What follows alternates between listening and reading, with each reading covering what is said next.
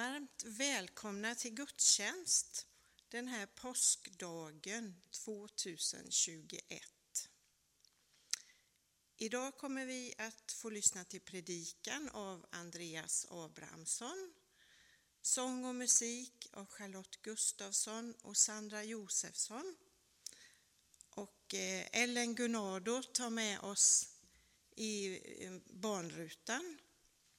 Ljud och bild sköter Lars-Olof Gustafsson och Jakob Rydsmo. Och jag själv heter Gunnel Larsson. Vi kommer nu att börja med att sjunga en påsksalm. Och Charlotte och Sandra tar med oss och leder oss i den.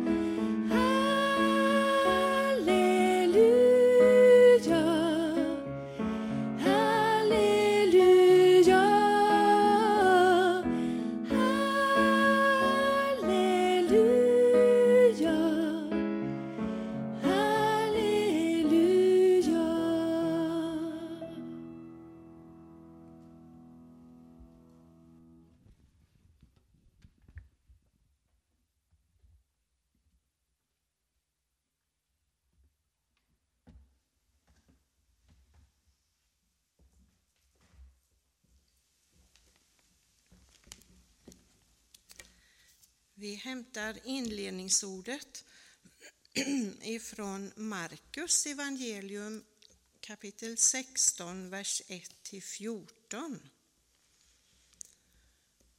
När sabbaten var över köpte Maria Magdalena och Maria Jakobs mor och Salome väldoftande oljor för att gå och smörja honom. Mycket tidigt den första veckodagen kom de till graven när solen gick upp. De sa till varandra, vem ska rulla bort stenen från graven, från gravöppningen åt oss? Men när de lyfte blicken fick de se att stenen var bortrullad. Den var mycket stor. De gick då in i graven och såg en ung man sitta på höger sida, klädd i en lång vit dräkt, och de blev förskräckta. Men han sa till dem, var inte förskräckta. Ni söker Jesus från Nasaret, den korsfäste. Han har uppstått, han är inte här. Se, här är platsen där de la honom. Men gå säg till hans lärjungar och särskilt till Petrus. Han går före er till Galileen. Där ska ni få se honom så som han har sagt er. Då gick de ut och flydde från graven, fyllda av bävan och bestörtning. Och de sa ingenting till någon eftersom de var rädda. När Jesus hade uppstått på första veckodagens morgon visade han sig först för Maria Magdalena som han hade befriat från sju onda andar. Hon gick och berättade det för dem som hade varit med honom och som nu sörjde och grät. Men när de fick höra att han levde och att hon hade sett honom trodde de inte på det. Sedan visade han sig i en annan gestalt för två av dem som var på väg ut på landet. De gick också och berättade det för de andra, men inte heller de blev trodda. Till slut visade han sig för de elva när de låg till bords och han klandrade dem för deras otro och deras hårda hjärtan eftersom de inte hade trott på dem som sett honom uppstånden.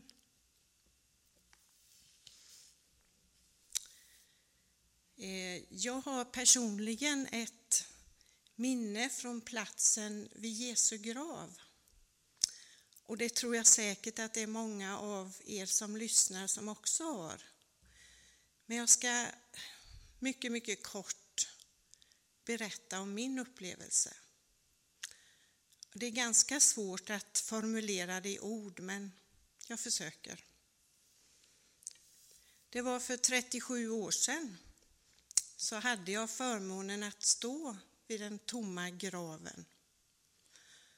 Och eh, för mig så var det mycket speciellt att få se, att med mina egna ögon få se. Och det blev så påtagligt och starkt att han lever. Han är uppstånden. Han är verkligen uppstånden.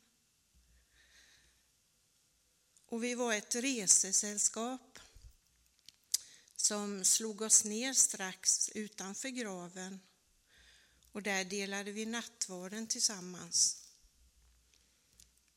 och hade en fantastisk stund inför Herren där Guds frid var så påtaglig och Herren var så nära. Och mitt under den här stunden så kommer det en duva och slår sig ner. Och samtidigt kommer det en ljummen, sakta vind och bara sve, och svepte över oss.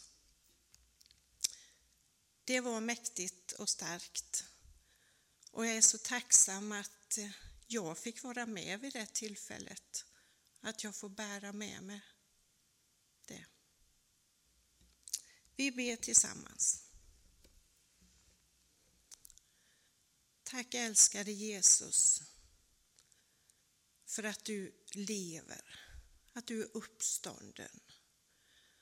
Tack för påsken när vi har fått minnas tillbaka på det du gjorde för oss på Golgata, Jesus. Och tack Herre att du lever idag. Tack Jesus för att du vandrar vid vår sida. Och jag tackar dig för att jag får ha en relation med dig Jesus. Och nu ser du var och en, Herre, som lyssnar på den här gudstjänsten. Tack att du inte är beroende av tid och rum och plats utan du kan gå till människor var vi än befinner oss Jesus och röra vid människor. Jag ber att du ska möta längtan där det finns längtan Jesus. Och hjälp oss nu Herre den här stunden att vi kan sitta med öppna hjärtan och sinnen och ta emot vad du vill säga, Herre, genom ditt ord. Tack att du hör oss, Jesus. I Jesu namn. Amen.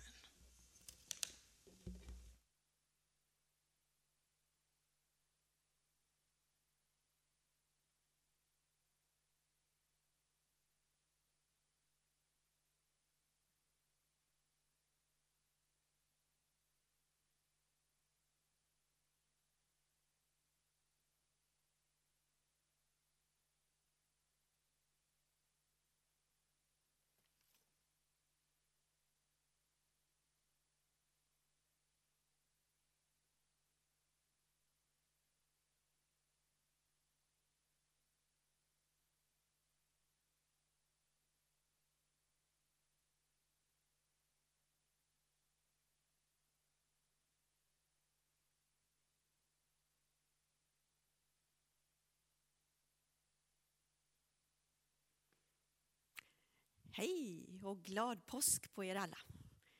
Vet ni, jag tycker det är kul med påsk. Och en sak som är lite extra kul, det är när man får påskägg. Det är så spännande att se vad det är i dem.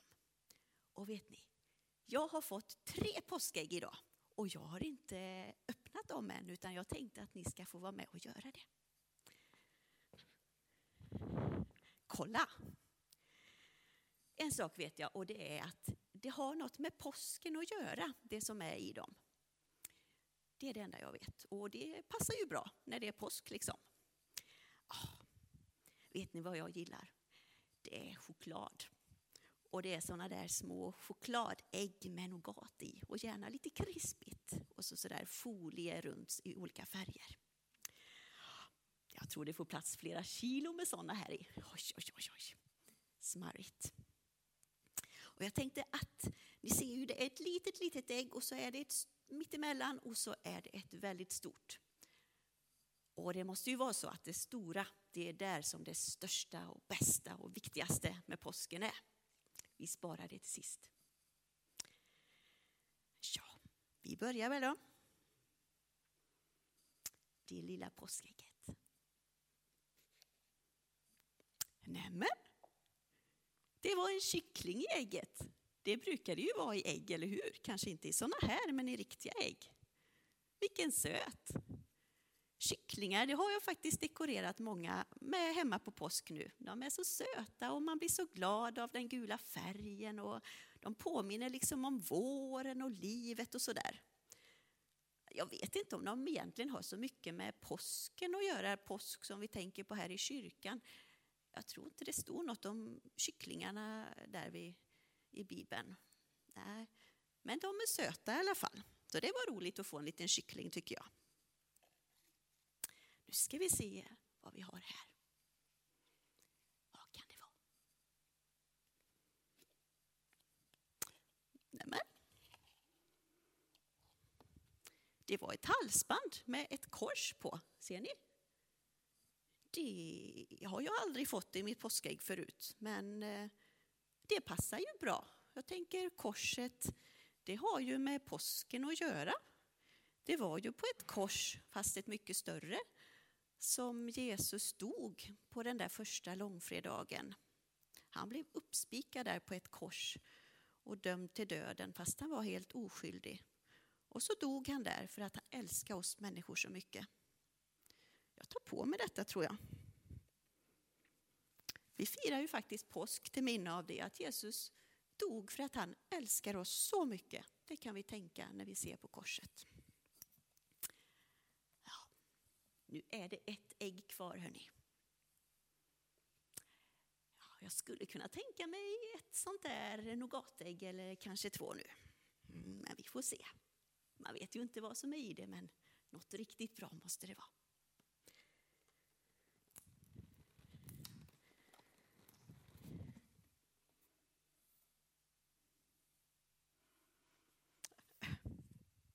Nämen, ägget är tomt.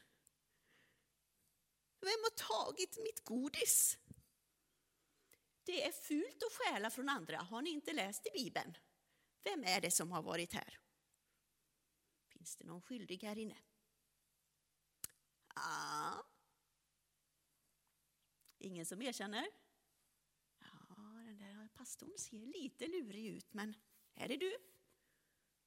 Nej, de säger att de är oskyldiga. Ägget är tomt alltså, det var ju snopet får jag säga. Vad ska jag göra nu? Kanske kan ha det som en hatt eller? Ja, om det regnar ute så kan det vara en riktigt bra hatt detta. Alltså ett tomt ägg. Ett tomt. Nu kommer jag att tänka på någonting. Något med tomt. Har inte det med påsken att göra ändå? Det var något som var tomt. Ah, Jesu grav, den var ju tom. När de där kvinnorna kom till, påsk, till, till graven på påskdagens morgon så såg de att den var tom. Och Jesus var inte där, för han hade uppstått och blivit levande igen.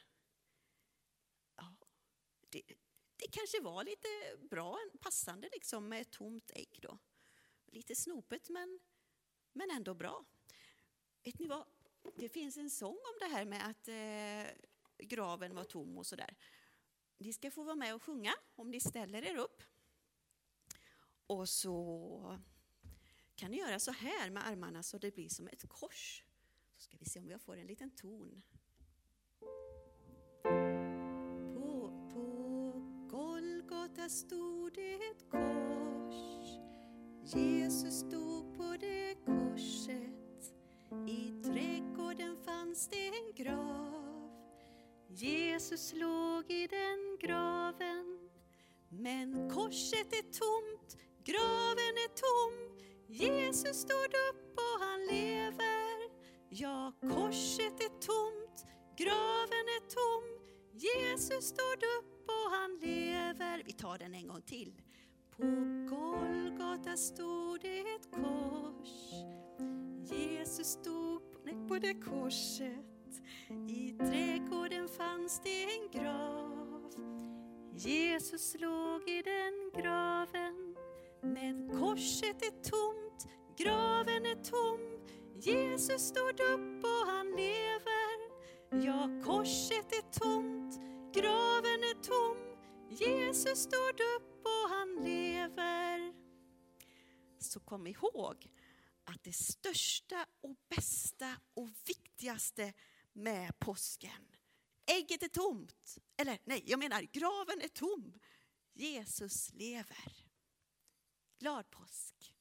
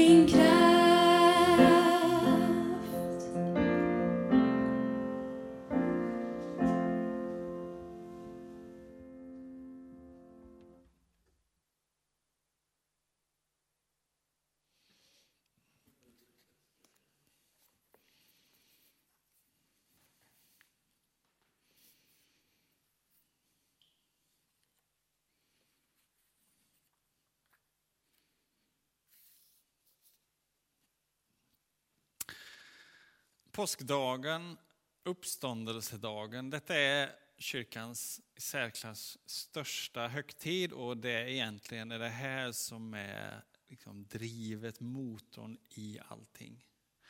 Och vi ska läsa, eller vi ska prata lite grann om den texten som vi redan har hört i inledningen. Och så ska jag lyfta in en annan text också utifrån att vi här i LO läser 100 dagar med Jesus och där temat är vardagskraft. Och det är egentligen det som blir intressant när Jesu uppståndelse kopplas ihop med våra vardagsliv och den kraften får sätta oss i rörelse. Det är det som är görningen, det är det som han har som agenda för kyrkan och för våra liv. Men innan vi kommer så långt så låt oss be tillsammans. Herre, tack för att du genom din död på korset visar din kärlek för oss. Tack Herre att du bär synden ända in i döden och avslutar syndens makt. Tack Herre för att vi nu får fira uppståndelsen och där du presenterar en ny verklighet och där du bjuder in oss att ta del i den. Helige Ande, du som är här, låt nu mina ord få bli till uppmuntran, vägledning och tröst. Herre, väck vår längtan, väck våra liksom, kanaler mot dig så att du får fylla oss, så att ditt rike får ta form i våra liv, så att din vilja får ske. Herre, låt din kärlek, låt din nåd och låt din kraft få strömma över oss. Så att vi får kliva in i det som du har tänkt för våra liv. Det ber vi om i Jesu namn. Amen. Som sagt, detta är den största högtiden i kyrkan. Och när vi läser den här texten från Markus så tyckte jag att det, är lite, det kan vara på sin plats med lite bakgrund. Det är faktiskt att Markus evangeliet i den tidigaste formen som vi har det slutar i vers 8. Och då är det alltså, det står så här. De lämnade graven och sprang därifrån darrande och utom sig och de sa ingenting till någon för de var rädda. Punkt. De tidigaste texterna vi har av Markus evangeliet slutar där. Markus brukar man eh, prata om som det äldsta evangeliet, alltså någonstans 50-60-tal. Men när vi läser fortsättningen som ni hörde Gunnel läsa, så till exempel så står det så här då. Jesus hade uppstått på morgonen efter sabbaten han visade sig först för Maria från Magdala, vilken han hade drivit ut sju demoner från. Hon gav sig iväg och berättade för dem som var tillsammans med honom och som nu sörjde och grät. När de fick höra att han levde och att hon hade sett honom trodde de inte på det. Därefter visade han sig i en annan skepnad för två av dem medan de var på väg ut i landet. Också de gick bort och berättade för de andra, men inte heller de trodde. De här texterna är förmodligen från slutet av första århundratalet. Och vi hör Lukas evangeliets berättelse om Emmausvandrarna. Han visar sig för två andra på väg ut på landet. Förmodligen är det så att skriftrullen som Markus evangeliet skrevs på, den sista biten, har på något sätt varit med om en olycka. En del menar att nej, men Markus eh, hade som avsikt att sluta så här tvärt. De sprang därifrån, de var rädda och de sa ingenting till någonting. Men det stämmer inte med helheten, där Markus hela tiden är angelägen om att berätta vem Jesus är och förklara för de som är åhörare vem Jesus är. Och hade man velat lagt till rätta det här, då hade man inte fortsatt och hållit fast vid att det var kvinnorna som på den här tiden inte hade ett giltigt vittnesmål. Att det var de som bar första vittnesmålet vidare. Då hade man inte lagt det till rätta. Man hade heller inte sagt att de centrala gestalterna i kyrkans tidiga tillväxt inte trodde på det. Gång på gång så visade sig Jesus och, han, eller, och lärjungarna får berättat från andra att han har uppstått och de tror inte på honom. Men, det här är en viktig poäng som jag tror kommer tillbaka till vardagskraften. Deras misslyckande i rädsla och tystnad är inget hinder för Jesus. Deras misslyckande är inget hinder för Jesus, utan hans kraft är större. Så när kvinnorna går ut där på söndag morgon, vilket är den första vardagen för judarna. Vi har ju måndag morgon, de har sin sabbat på lördag och därför är söndagen då den första vardagen. Så när de går ut dit så trodde inte de att de skulle möta en uppståndelse. Det här fanns liksom inte i deras värld, det var ingenting de förväntade sig. Anledningen till att de gick dit det var för att de skulle ta hand om Jesu kropp, för han hade inte fått en ordentlig smörjning, alltså besmord av olja och, och kryddor. För att man la kroppen i en grav och efter en tid när det hade förruttnat så tog man benen och la det i ett så kallat osarie, en benkista. Och för att man inte skulle få så mycket av liksom, odör och lukt så hade man den här behandlingen på de döda kropparna. Det var det de var på väg att göra, smörja Jesu kropp. För han var död, han låg där, de förväntade sig ingenting annat. Det var ett, ett, ett stort misslyckande som de tolkade det som. Men deras kärlek till honom drev dem till att göra det här. Visst fanns det ändå liksom koncept av uppståndelse och kanske inte minst för Markus som har troligtvis en hednisk, alltså en inte judisk åhörarkrets. Där det finns berättelser om hur kejsaren på bålet då liksom gick upp i röken och blev gudomliggjord. Så det fanns liksom lite i bakhuvudet. Och när Petrus, Jakob och Johannes är med Jesus uppe på härlighetens berg så visar sig ju Elia och Mose för Jesus. Alltså, så det finns liksom i hela Markusberättelsen Eh, berättat om att det finns ett liv efter döden. Men inte så här fysiskt som Jesus gestaltar sig i en fysisk kropp på den här världen. Så det här är någonting liksom som helt spränger deras förväntningar. Och det är lätt att man tar det lite för givet när man firar påsk efter påsk efter påsk efter påsk som kyrkan gjort i 2000 år nu. Att inte riktigt vi förstår hur oerhört världsomvälvande detta var. Inte bara för deras liv utan också för hela alltet. Det som Jesus gör på korset det är att han bär synden, alltså all i våra liv, upproriskhet, bortvändhet från Gud. Han bär det till slutdestinationen, till döden. I och med döden så avslutar Jesus syndens makt. När han uppstår från döden så har inte längre synden något grepp. Det är liksom förlåtelsen och befrielsen är tillgänglig genom honom. Men detta är inte bara en teori eller på något sätt en berättelse, utan det är knutet till just honom som person. Eftersom all ondska på ett eller annat sätt, direkt eller indirekt, är relaterad till Gud som har skapat allt, skapat alla, älskar allt. När ondskan, som också påverkar mig och som är aktiv i mitt liv, som jag får dagligen brottas med, när den åker ut mot en annan människa, eller mot Gud eller mot mig själv, så är det direkt eller indirekt mot Gud själv. Det är därför som också förlåtelsen är kopplad till Jesus som person, Gud själv alltså. Det här är inte bara någon, en teori, utan det måste kopplas till honom. Det är i relation till Jesus som förlåtelsen finns tillgänglig. Och då kommer vi till det här att det var just den första dagen. Det var, för att bara få känslan för våran del då, det var tidig måndag morgon. Och då känner man nästan i kroppen hur, hur känslan är. Liksom. Det är på väg in i en, i en vardag. Då kliver de dit. Då får de se ängeln. Då får de förstå att han är uppstått. Och så säger ängeln, han ska gå före er, ni ska få möta honom. Och de tror ännu inte på det, de är fortfarande rädda. Och i vår läsning av 100 dagar med Jesus så är det en text där Jesus säger så här, om någon är törstig så kom till mig och drick. Ur hans inre ska flyta strömmar av levande vatten, som skriften säger. Och Jag tror att det bibelordet är rätt så bra att lägga in i det här att förstå hur påskdagens händelser blir till vardagskraft i våra liv. Alltså, törsten finns där hos alla människor. Jesus säger det här mot en bakgrund när man firar en högtid, man hällde vatten runt templet en gång om dagen i sju dagar för att påminna sig om ökenvandringen, den tid som var då.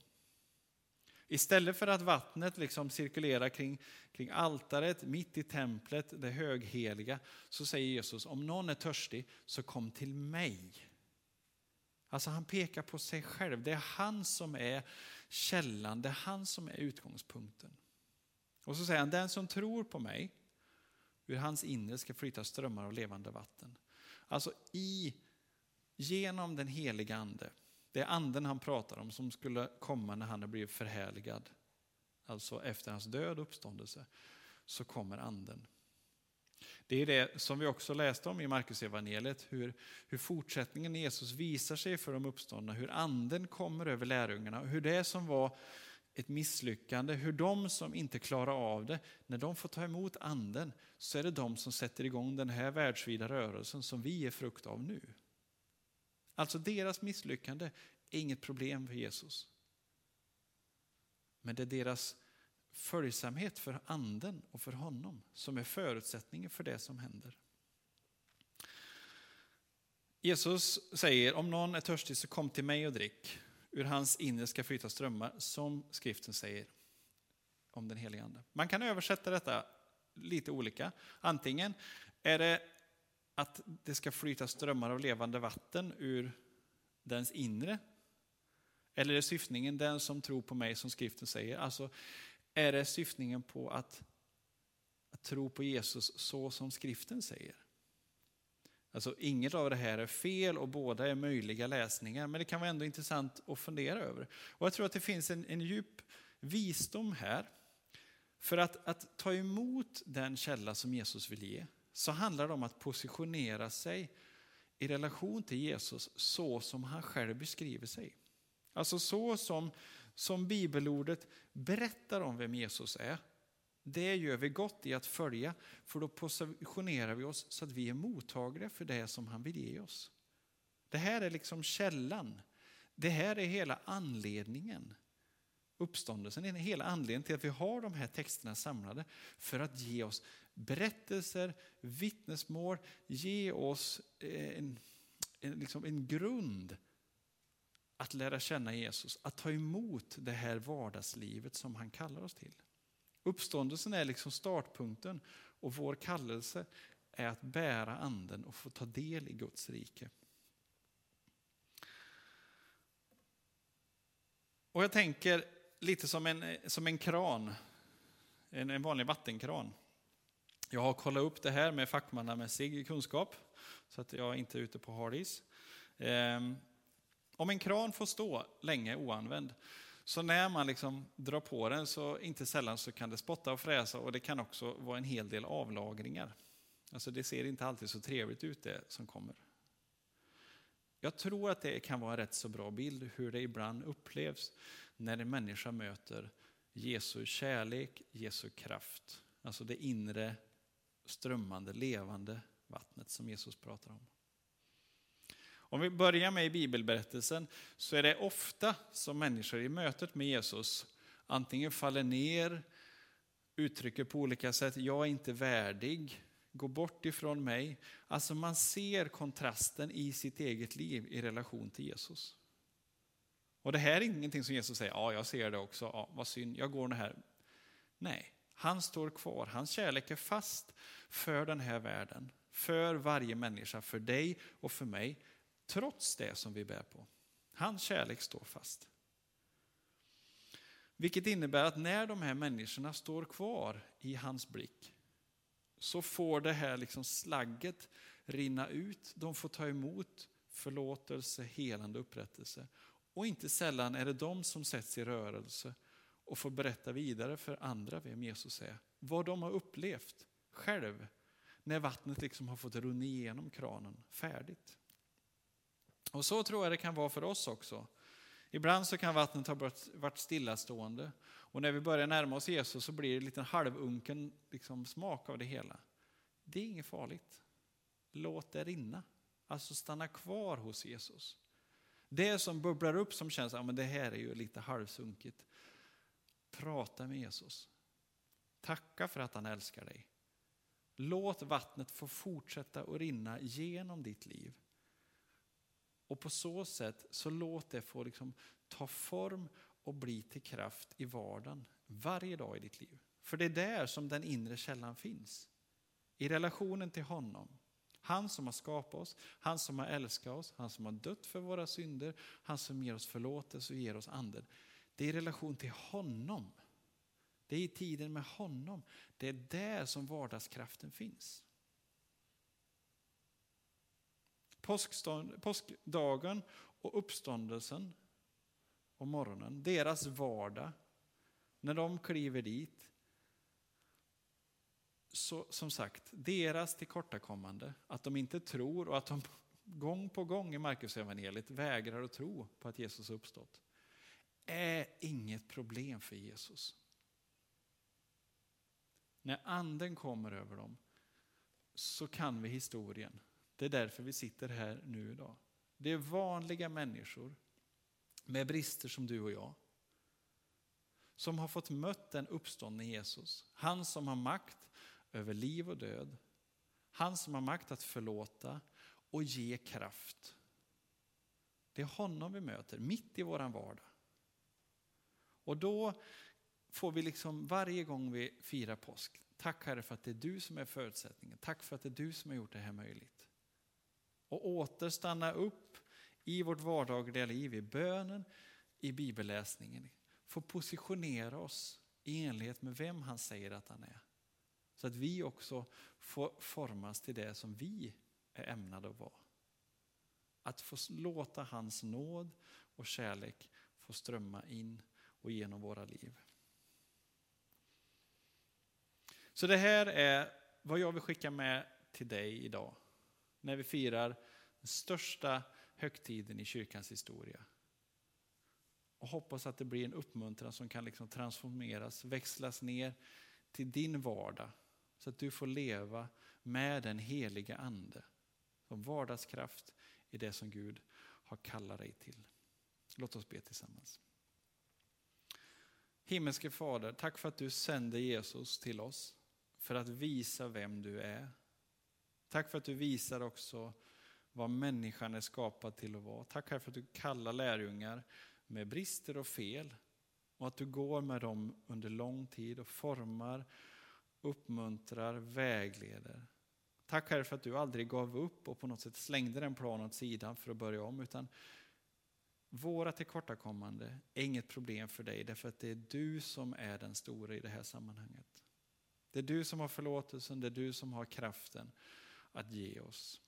Så Herre, jag ber, låt oss få bli, om det är så att det har varit stilla ett tag, låt oss få bli som kranar som står öppna för ditt levande vatten. Det enda vi kan göra är att tillåta dig att rinna genom våra liv.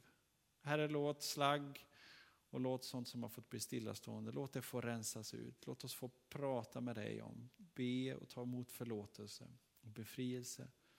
Så att ditt livgivande vatten får strömma genom oss så att ditt rike, så att din vilja får ta form i våra liv. Så vi får leva och återspegla vem du är. Din kärlek, din nåd, din kraft. För allting är, handlar om dig. Det är du som är början, det är du som är slutet. Tack Herre för att du älskar oss och för att du har gjort det här tillgängligt för oss. Det ber vi om i Faderns, Sonens och i den helige Andes namn.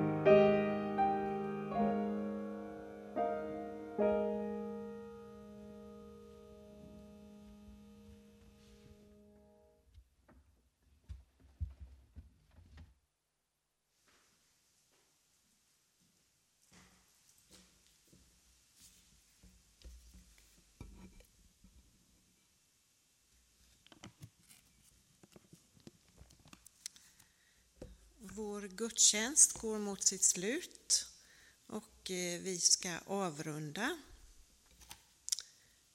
Vi säger ett tack till alla som har medverkat på olika sätt. Och Gud välsigne dig som har lyssnat. Och kom ihåg att Jesus är dig nära.